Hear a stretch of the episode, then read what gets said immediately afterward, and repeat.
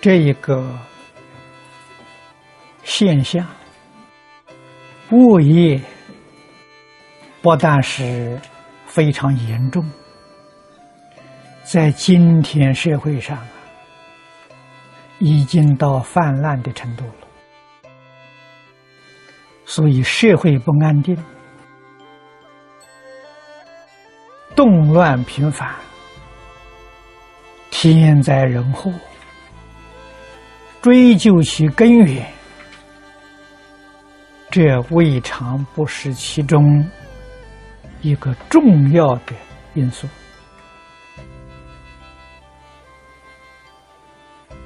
中国古人常讲啊，“万物淫为首。”百善孝为先，所以中国古代的教育，我们在《礼记·仪礼》里面看到，男女五岁不同席，啊，五岁男女就不可以坐在一起了。为什么？防微杜渐呢啊！今天我们在报纸上看到，这个十三岁的女孩啊，十三岁到十五岁的女孩怀孕堕胎的比比皆是，这还得了吗？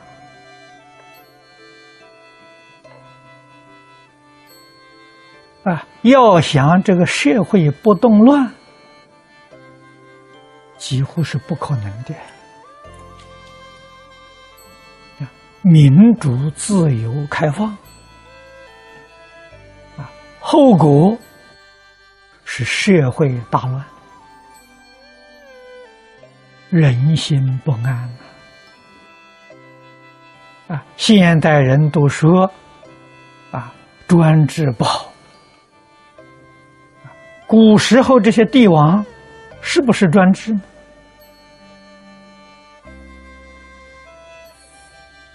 细细去读历史，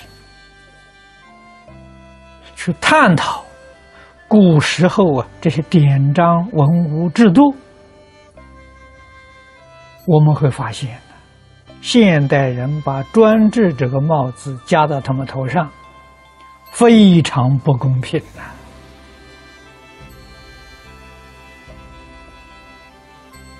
他们不是专制，他们真正有慈心、有爱心，保护社会，为人民幸福着想。啊，虽然有一些措施，大家感到不方便，这个不方便是小事。你得到一生的安定。啊，和平、繁荣、兴旺，这是大幸啊！换一句话说，啊，牺牲小的自由啊，得来是大的自由；啊，忍耐一点小的限制，得来是永恒的幸福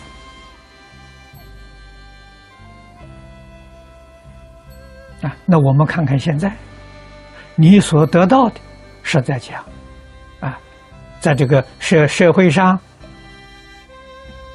放纵贪图名闻利养、财色名食睡，你得的是小利益了，你自己身心不安，生活在恐惧之中。也让整个社会不安定，人人都生活在苦难当中。诸位细细想想，你这一点点民主、自由、开放，付出了多大的代价？我们仔细思维呀，得不偿失啊！啊，你所得到的。十分之一了，你所失掉的十分之九！所以我们细心去审查，还是古人的方式有道理。啊，古人叫你牺牲忍受，十之一二啊，你所得的幸福、荣幸，十之七八了。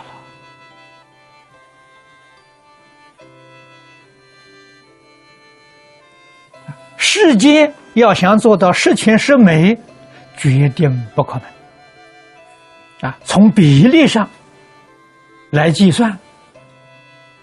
这是人力可以能够控制的，所以今天人不读圣贤书，不知道圣贤的大道啊，讲佛菩萨世出世间最极究竟圆满智慧的教诲，看作迷信。啊，看作落后，看作不合时宜。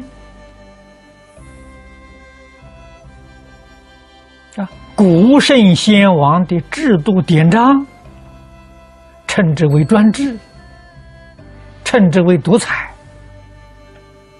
啊，我们现在人所立的这些法律，所制定这些规章，以为这是先进的。啊，符合民主的，符合科学精神的，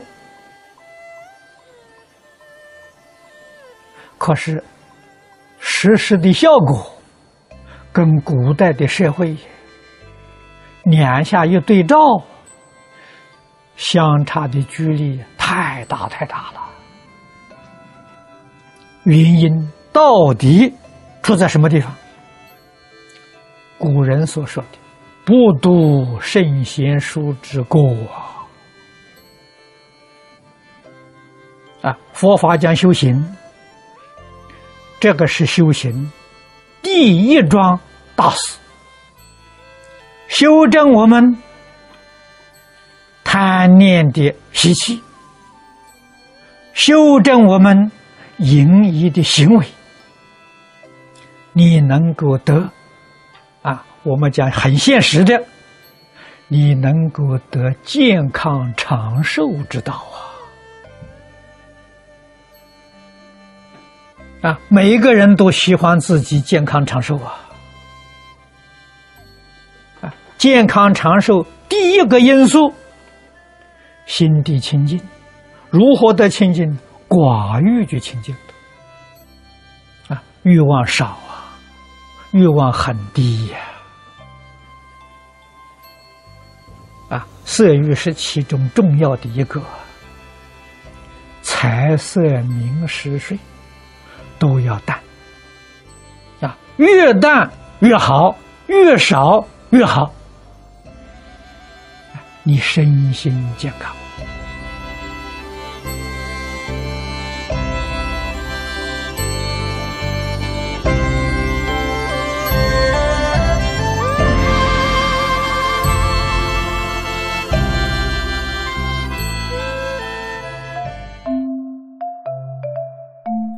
如果喜欢我们的影片，欢迎订阅频道，开启小铃铛，也可以扫上方的 Q R code，就能收到最新影片通知哦。